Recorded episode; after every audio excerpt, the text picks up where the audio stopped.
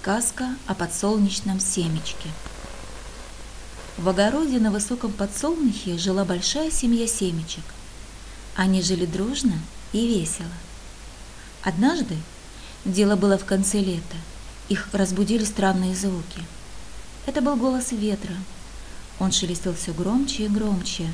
«Пора, пора, пора!» – звал ветер. Семечки вдруг поняли, что им действительно пора покидать корзинку родного подсолнуха. Они заторопились и стали прощаться друг с другом. Одних забирали птицы, другие улетали вместе с ветром, а самые нетерпеливые выпрыгивали из корзинки. Те, кто остался, с увлечением обсуждали предстоящее путешествие и то неизвестное, что ожидало их. Они знали, что их ждет какое-то необычайное превращение. Только одно семечко грустило. Ему не хотелось покидать родную корзинку, которую все лето грело солнышко и в которой было так уютно. Куда вы торопитесь? Вы никогда раньше не покидали дома и не знаете, что там снаружи. Я никуда не собираюсь уходить. Я останусь здесь, говорила оно. Братья и сестры смеялись над семечком, говорили, «Ты трус! Как можно отказаться от такого путешествия?» И с каждым днем в корзинке их становилось все меньше и меньше. И вот, наконец, пришел день, когда семечко осталось в корзинке одно денешенько. Никто над ним больше не смеялся, никто не называл его трусом, но и никто не звал его больше с собой – Семечку вдруг стало так одиноко. Ах, ну почему оно не покинуло корзинку со своими братьями и сестрами? А может, я и правда трус? Думала Семечка. Пошел дождь, а тут еще и похолодало, и ветер стал злым, и уже не шептал, а свистел «Торопись!» Подсолнух гнулся до земли под порывами ветра. Семечку стало страшно оставаться в корзинке, которая, казалось, вот-вот оторвется от стебля и покатится неизвестно куда. Что будет со мной? Куда унесет меня ветер? неужели я больше никогда не увижу своих братьев и сестер? Спрашивала оно себя.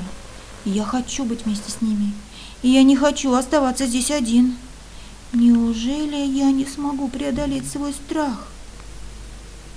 И тут семечко решилось. Будь что будет! И, собравшись силами, прыгнула вниз. И ветер подхватил его, чтобы оно не ушиблось, и бережно опустил на мягкую землю. Земля была теплой. Где-то наверху ветер уже завывал, но отсюда его шум казался колыбельной песней. Здесь было безопасно. Здесь было так же уютно, как когда-то в корзинке подсолнуха, и семечко, утомленное и измученное, незаметно для себя уснуло. Проснулась семечко ранней весной. Проснулась и не узнала самого себя. Теперь это было уже не семечко, а нежный зеленый росток, который тянулся к ласковому солнцу. А вокруг было множество таких же ростков, которые превратились его братья и сестры семечки. Они все были рады встретиться снова, и особенно они радовались нашему семечку. И теперь уже никто не называл его трусом. Все говорили ему, ты молодец, ты оказался таким смелым, ведь ты остался один, и некому было тебя поддержать. Все гордились им, и семечко было очень счастливо. Интересно, а чего боялась семечко? И что оно решило сделать? Как ты думаешь, правильно ли оно поступило или нет? А что произошло бы, если бы семечко продолжало бояться? Поговори об этом с папой и мамой.